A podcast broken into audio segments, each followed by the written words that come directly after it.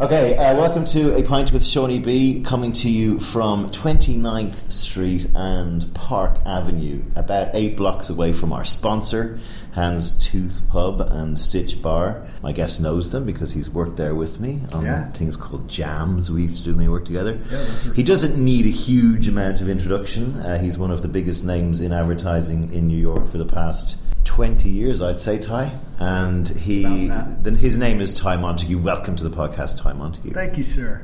Glad We worked together. Ty hired me uh, with his partner Rosemarie Ryan, who I'm hoping to get on the podcast at some point in the future. In guess what year? Uh, let's see. I got there in 2005, so 2008. Correct, which is nearly Boom. eight years ago, which is crazy. That is crazy. And uh, we, I, I have talked to a few people actually, Ty, and mentioned you and Rose as two of the people that I thought were my best bosses. That's nice to hear. Simply because I think you everybody knew where you were trying to go. It was a four or five hundred person company, you were turning an oil tanker. Yeah.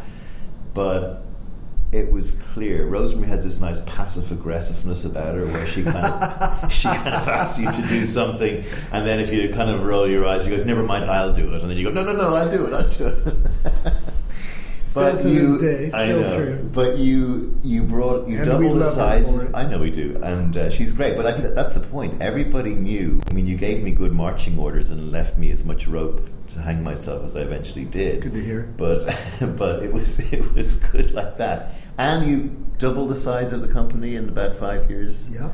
And you brought in a stuffy old agency and brought in the Google designers and made it look like an ad agency. Yeah. Why did you leave it? Yeah, that's a great question. You know, it was um, so just a little, a little kind of. I'll back up a little bit. Like, I was always afraid of big agencies. You know, I, I worked mostly at smaller, sort of creatively focused places, and I was always terrified of big agencies because it seemed like the product there was money rather than good work. You know, and uh, but going to JWT, like Rose went a year ahead of me and then tricked me into joining her there. and, uh, you know, she's, she hypnotized me or, or whatever. And um, it was the best experience. I've one of the best I've had in the business just Yeah. because I learned so much there. You Yeah. know, like it's.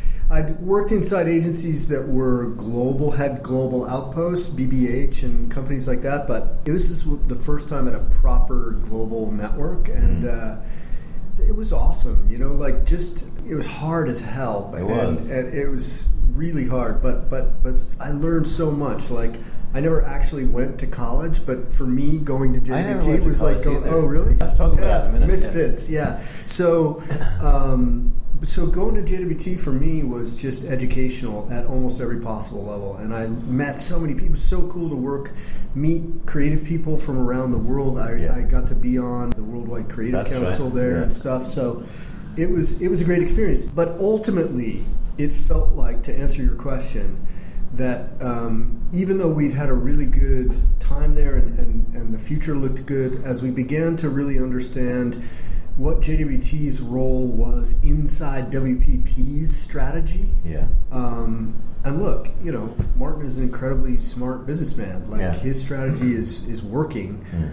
but it doesn't allow you to truly reinvent a place like No. JWT. And so at the end of the day, it felt like spending more time there would be more about managing decline than than about um, reinvention. And we were just more interested in reinvention. And so we decided to, you know, take what you know many at the time and probably still do think of was the the insane sort of. Uh, choice of jumping out to start our own place and um, you know We had a. I mean, I, I remember when you were.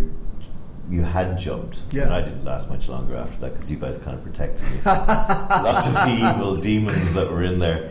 But uh, I remember talking to I think Rose or something, and she was saying, you know, the point was when you, even though you had all this success, you still had to haggle and negotiate for a 100 grand hire with the finance department, and and it would might take weeks, by which stage the hot young yeah client service director has basically taken herself off to somebody else. Yeah, so no, it's right. frustrating. at the end of the day we weren't owners Yeah. and and the owners had different plans and had a had a you know a kind of structure in place to make sure that their plans were executed. And I get Yeah, that, yeah. you know, and good on them. But uh, we just decided, you know, it, it made more sense to try our hands at being actual owners. You We'll talk about Co maybe towards the end Yeah, sure. what it does. The the uh, you're from uh, New Mexico, right? yeah, I am Albuquerque. Mental, right? Okay, I think you're one of the only people I know from New Mexico. Yeah, well, Um, We're rare. And what is Albuquerque like to grow up in? Albuquerque was awesome. Albuquerque was like it's it's uh, you know maybe a cliche, but it's it's an incredible melting pot there because you've got um, Chicano culture, which is uh, a mixture of Indian and Mexican culture that has its own unique flavor.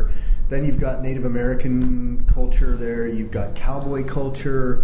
You know, it's it's parts of it are rednecky. It's a university town, so you've got that flavor Yeah. going on, and then it became a kind of hideout for people, you know, misfits from the '60s and '70s, Yeah. and so it's got that kind of hippie. What were your folks doing? What hippie thing. So my dad uh, went there originally to get his PhD, and um, at the at UNM, which he got in I think American Studies, Right. and then he started teaching at UNM. Okay. Um, so he was a professor at the college there. Um, and I got all the way up to the middle of high school, and then he got a job teaching at Princeton, and so we moved east. Did you tell me you used to work as a mechanic? yeah, when I moved back to Albuquerque Right. after I, I actually dropped out of high school in the, tw- in the 12th grade and moved back to Albuquerque. Yeah. And uh, I was a, worked found a guy who ran this crazy company where he worked on Italian cars during the week, Yeah, and then on the weekends he went, ran rafting trips. In a place called the Lower Box in northern New Mexico, and so I was a I was a mechanic during the week on Italian cars, and then on the weekends I was a raft guy. Can you still fix a car? I couldn't fix a modern car, Right. Because they're all But digital I thought now. you got that once you got into that. That's what you did. You always, have you got like a little old Mustang from the fifties at home? I- that I kind of Yeah, ranch on. yeah. I ought to, You but I don't. I know. It's good stress relief. I know it is. I never went to college either. My old man was really smart. Like he was like scholarshiping us the fuck up the ladder, and like yeah. you know, was fluent in whatever language. I was useless. I was like, I like to say I was a straight C student in school. Yeah, yeah. I think I dropped out really to just make my dad mad. well, my, my dad know? said to me, and hi, Dad, if you're listening, uh, he said to me when I was like 18, I've, I've paid the deposit for UCD, University College Dublin. I said, whoa, whoa, whoa, whoa, whoa, I never agreed to go to college. No, you're going to college to do an arts degree, which is useless. Yeah. And I, I know if I started, I started working in Ogilvy at 18. Did you? Yeah, so I was like, I, I'm like, I've got 27 years experience. That's why I'm retired. but my old man, we, I mean, kind of went nose to nose about it. Yeah. because I was saying, you can't push me. I make, you know, that whole thing until you're 18 years of age. Well, Yeah, I'm 18. well, I'm now I'm 18. yeah. Yeah. So what did you do? So when I Uh, left, like, yeah. So you were went back, to New Mexico, Yeah. but I got bored and then moved to New York and was tending bar here. Ah. And met somebody sitting across the bar from me. Said, "Hey, you'd be good in advertising." We got into That's a conversation. brilliant. You'd be good in advertising. I know somebody at McCann Erickson. They introduced me to the head of personnel at McCann, and I got a job essentially in the mailroom at McCann. And why did he say that? That per- what bar was it? First of all, Uh, it was a God. I'm trying to remember the name of the bar. It was in the East Village. is it still there? It is well. One of the couple of the bars I worked at are still there. I worked at um, the Olive Tree Cafe and the Comedy Cellar right underneath Oh, yeah, it. yeah, yeah. Um, but it wasn't there. I can't remember the name of the bar. So did you see a lot of those comics coming through? Then oh is yeah, that how you know those? Totally. Yeah. That's not No. not, how I. I He's a friend of Marc Maron's, and uh, Yeah. what's the other guy's name? uh, Mike Judge. Mike Judge. Yeah, okay. both of I was actually listening to a podcast, and they were Maron was talking about Ty, but I know Ty. Yeah, no, Maron and I uh, went to like grade school together. We were Oh. in like the fifth grade, fourth grade together. And was he a grumpy fuck back then? Judge, same thing. He He was. was, yeah. He was. He was. God No, no change. You kind of feel sorry for him. No That's why I listened there. to his podcast Yeah. just to Yeah. massage him a little bit. Sorry, Marc. Um, but uh, what was the comedy cellar like back then? Oh, it was great. You know, it was. I was in my. Was Bill Hicks there? Was, like? Bill Hicks was there. Wow. Uh, Gilbert Gottfried was there. Why did they say to you, whoever this guy was, that you'd be good in advertising? I don't know. I think I just got on a tear, and Right. uh, told some good jokes or Right, something. okay, okay. You know, I, Yeah. he, I just he found me entertaining for some reason. I remember. Like- did you know Danny Higgins? Friend of mine from Asia. Danny. But Danny was a, a barrow boy from London. Yeah. His dad ran a vegetable stand, and then his dad died, and then Danny took over the vegetable stand. And he used to write funny. Uh, I've got melons like tits or something, you know, like little little funny chalkboard Funny. things. Alan Parker's wife Really? Said, like- you'd be good in advertising, and there you went. There you go. You could do it then. I remember that happened to a couple of guys in Madison, Wisconsin, who ran a liquor store. Yeah. They used to put uh, posters in their windows that were really funny, and somebody Yeah. got onto Why them. not? J and B Scotch, I think, got onto them and were like, "You guys are going to do our next campaign." And did it. Why not? I know. It's the equivalent awesome. of getting one of those guys who does a YouTube video. exactly on and you know like i think I, I think that's something that advertising always has had and kind of always will need is being in touch with like real regular people in the Mm. world in a way that other businesses you know Has to be. because there's so many yeah it has to be Yeah. I think it's a little bit in danger of not being but Yes, um, for some time. Thanks to the yeah. planners, Yeah. people like me. fuck Uh. Yeah, that's why I'm not in one anymore. Um, the the what, so you were in the mailroom where? Uh, McCann Erickson. I Oh, was lovely. actually doing something that I'm sure is no, no longer done because it's digital, but uh, I was stuffing. They used to generate for every ad that got put in a magazine. They something called a print insertion order was created, and I was stuffing print insertion orders cromolyn. envelopes on the Winston cigarettes account of McCann Erickson. Doesn't get much better than that. Oh my God, living the dream. and um, for one day, got off on the wrong. I had no idea like there was a creative department. I got off on the wrong floor at McCann, and there were all these guys and, and, and women laying around like on their couches throwing pencils into their ceiling tiles. Yeah. And I was like, what the fuck is this job? Because I'd be good at this job. Yeah. And uh, somebody said, "Oh, it's the creative department," and you It's like the gotta- Hudsucker proxy. Totally. And so you got to put together a portfolio to do that. And I was like, how do you do that? And signed up to take a class uh, from someone who was teaching copywriting out of their house. And uh, that person is now my wife, that. Oh, is that right? Danny. Ah. Yeah. That's So awesome. Danny taught you copyright. She did she did. get a royalty for this? She- she's one of the biggest. His wife well. is one of the biggest headhunters in New York. Uh, so no doubt she is. She, and whenever it comes to her getting money off, she's like, "Oi, I made you." Exactly. yeah, it's made for some interesting conversations. over So did you two? Like, so you, you went to her classes and then a romance blossomed. Oh, much later. really? Much later. No. Much later. okay, much later. Much later. Um, and so then, did you move into McCann's creative department? No, I didn't. No. I put I sent my book into the creative department and I got rejected there. And I got rejected pretty much everywhere in New York for about a year. And How was that feeling? Like, what sucked. I mean, Yeah. it was hard. It was hard. Uh, I remember f- sitting outside JWT ironically? as a junior writer. Wow. The woman who did recruiting there was a woman named Linda Boff, and you know, looking up at that building, going, Yeah. "God, someday I'm going to be in there." Really? Yeah. So you had that ambition in you. I, I did, Yeah. yeah. But uh, and you know, who, I mean, years later it came true. But Brilliant. who knew? Yeah, know, yeah. funny. And so, what? Where did you land then?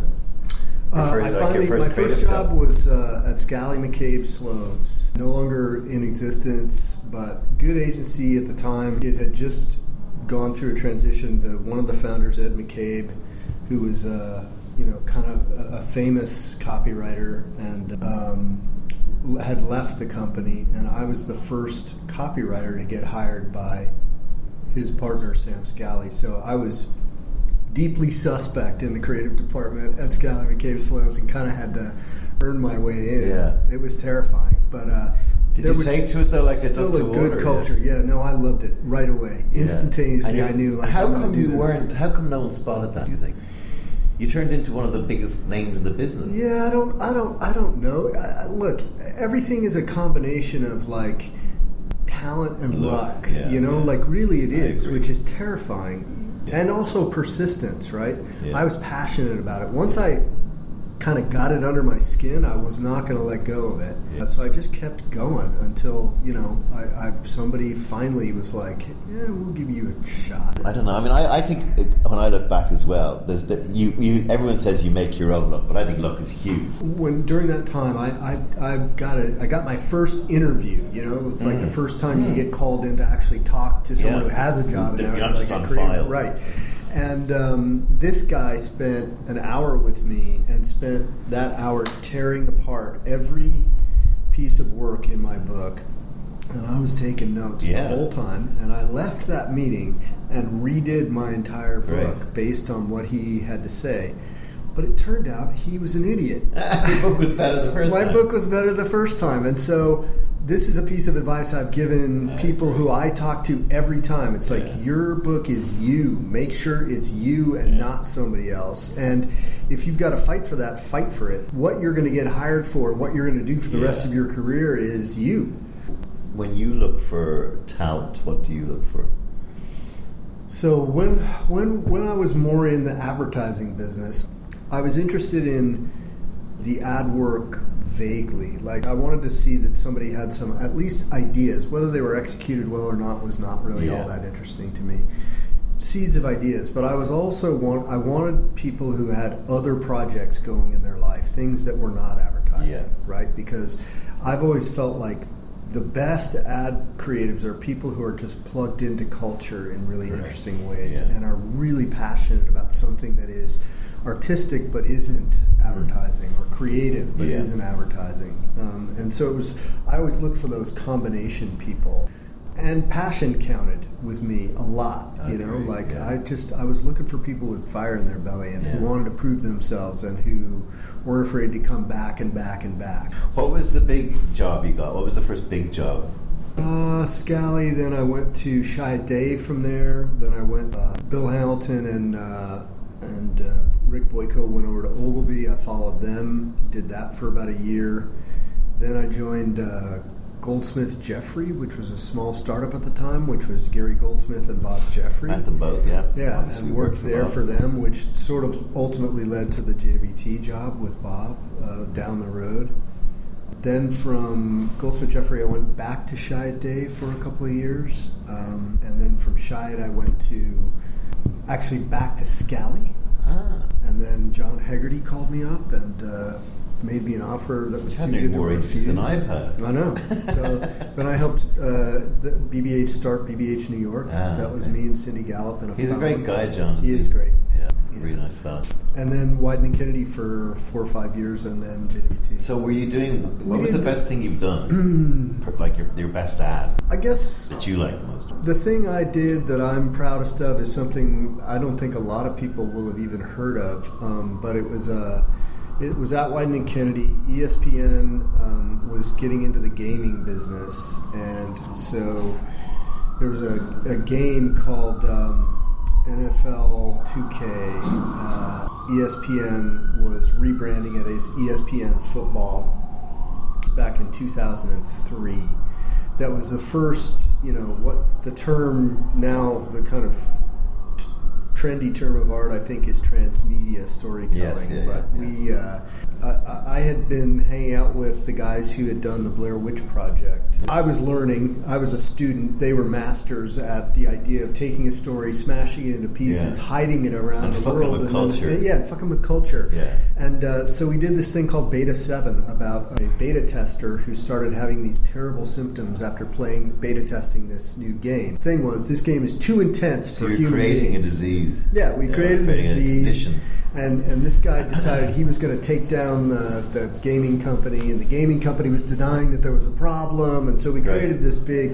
It was the most fun I've ever had in the business. Yeah. Like it was just awesome. I mean, we had a few cracks together with Home Depot and Yeah. stuff like that, with stuff that was really different. It's just so hard to get clients to Oh my god! move away from the shit. I was really proud of our Home Depot Yeah, page. I don't yeah. like that's a bummer. You're only as really good as the sort of guy you have with the checkbook, you know? Well, I mean, I think ultimately that's what that's that's what you know ma- made me decide to try something different was because it's really hard it's really hard to sell anything that isn't an ad from inside an ad agency. Yeah. You know what I mean? And those people don't go to JWT for that. That's right. They exactly. go to JWT for JWTness, you know, Exactly. which is Exactly. 200 people in a room Yeah. where two would do, maybe. Right, exactly. Um, so tell me what Co does different to ad agencies So, our and why you decided on, this yeah, approach. I guess you know our belief here is is in something we call story doing. So we really believe story, just just like in advertising, story is super important. So we help really leadership teams align on on a narrative that we call a quest.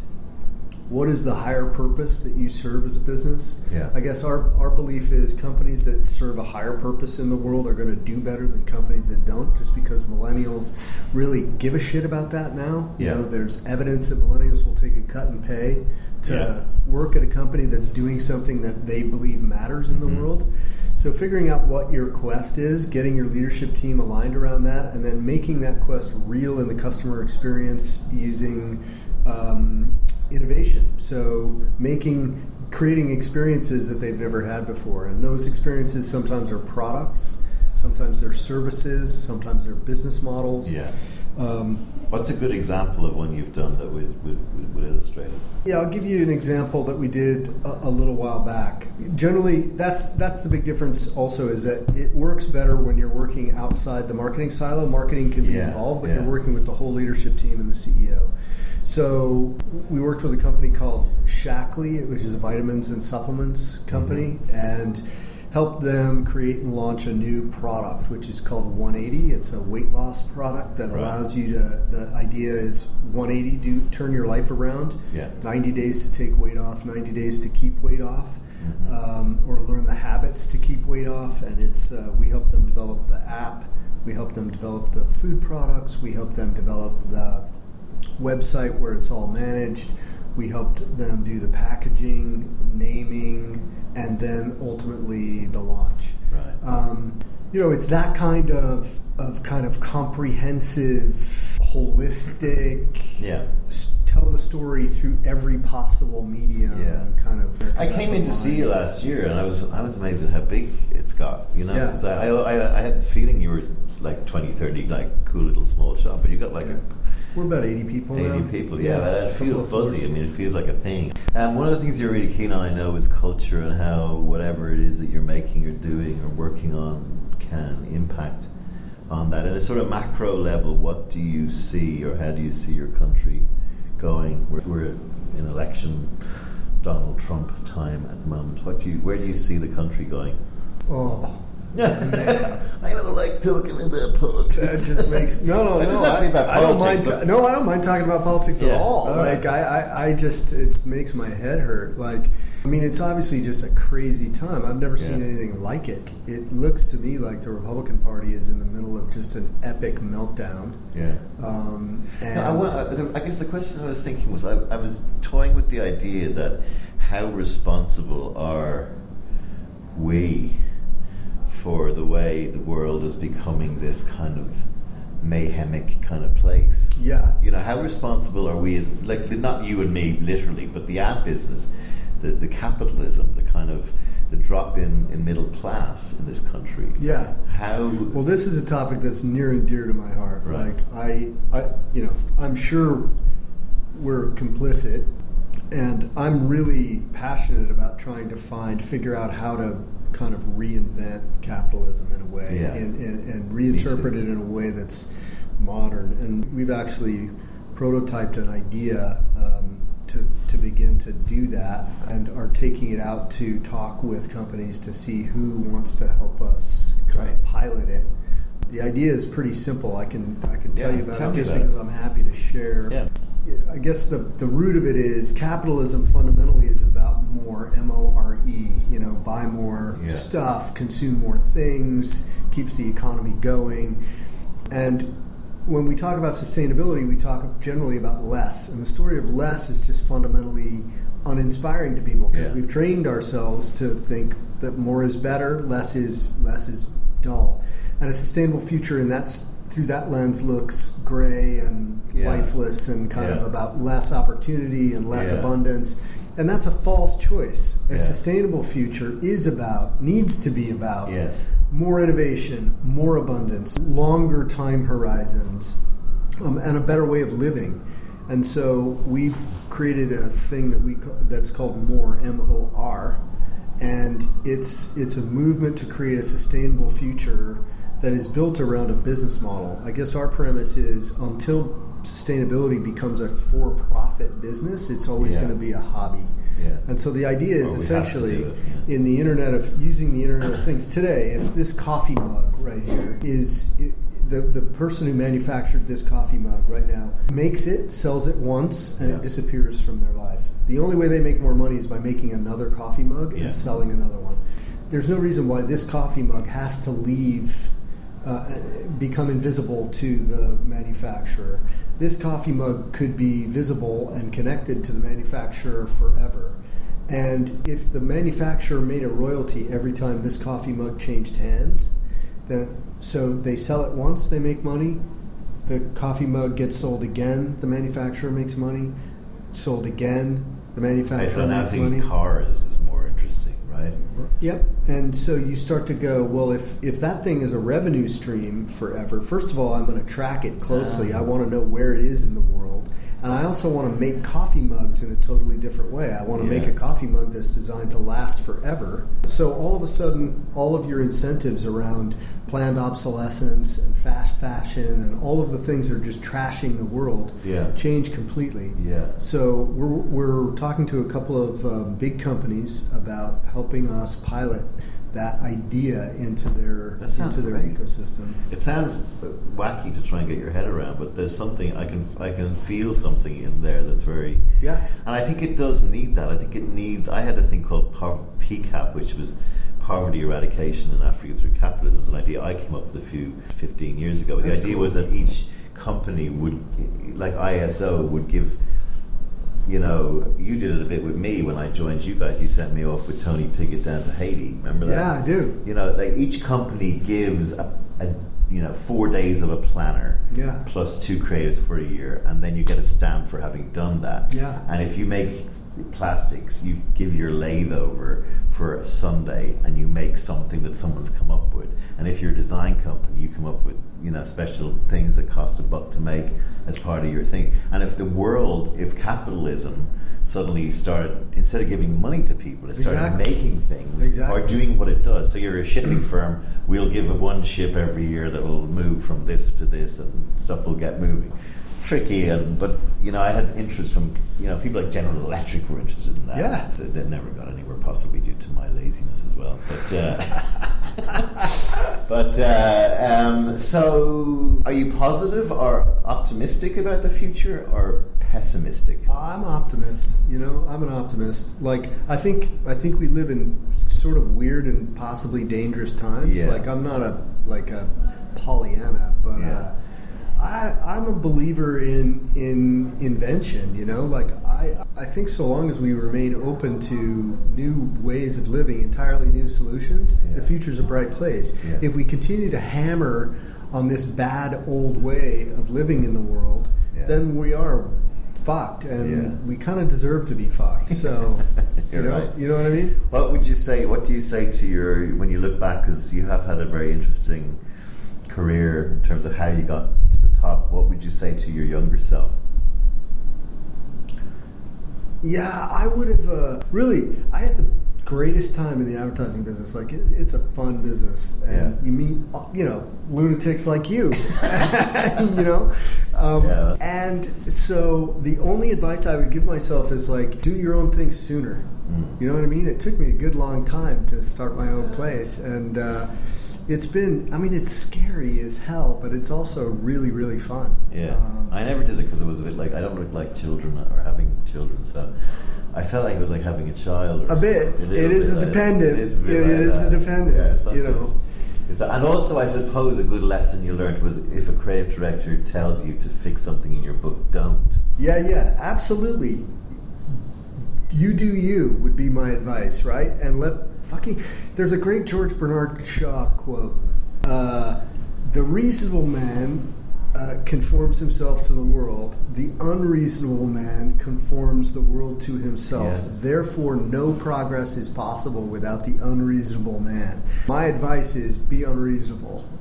That's a great place to end it. Ty Montague, thank you so much for appearing on a pint with Seaniebee. We've in in the spirit of New York, we very rarely actually have a pint, but we will at some point. I have some water here, but thank you so much for joining the podcast. It's great talking to you, catching up again, and the best of luck with more, and the best of luck with Co. Great to be here. Thanks, Sean. Cheers, buddy.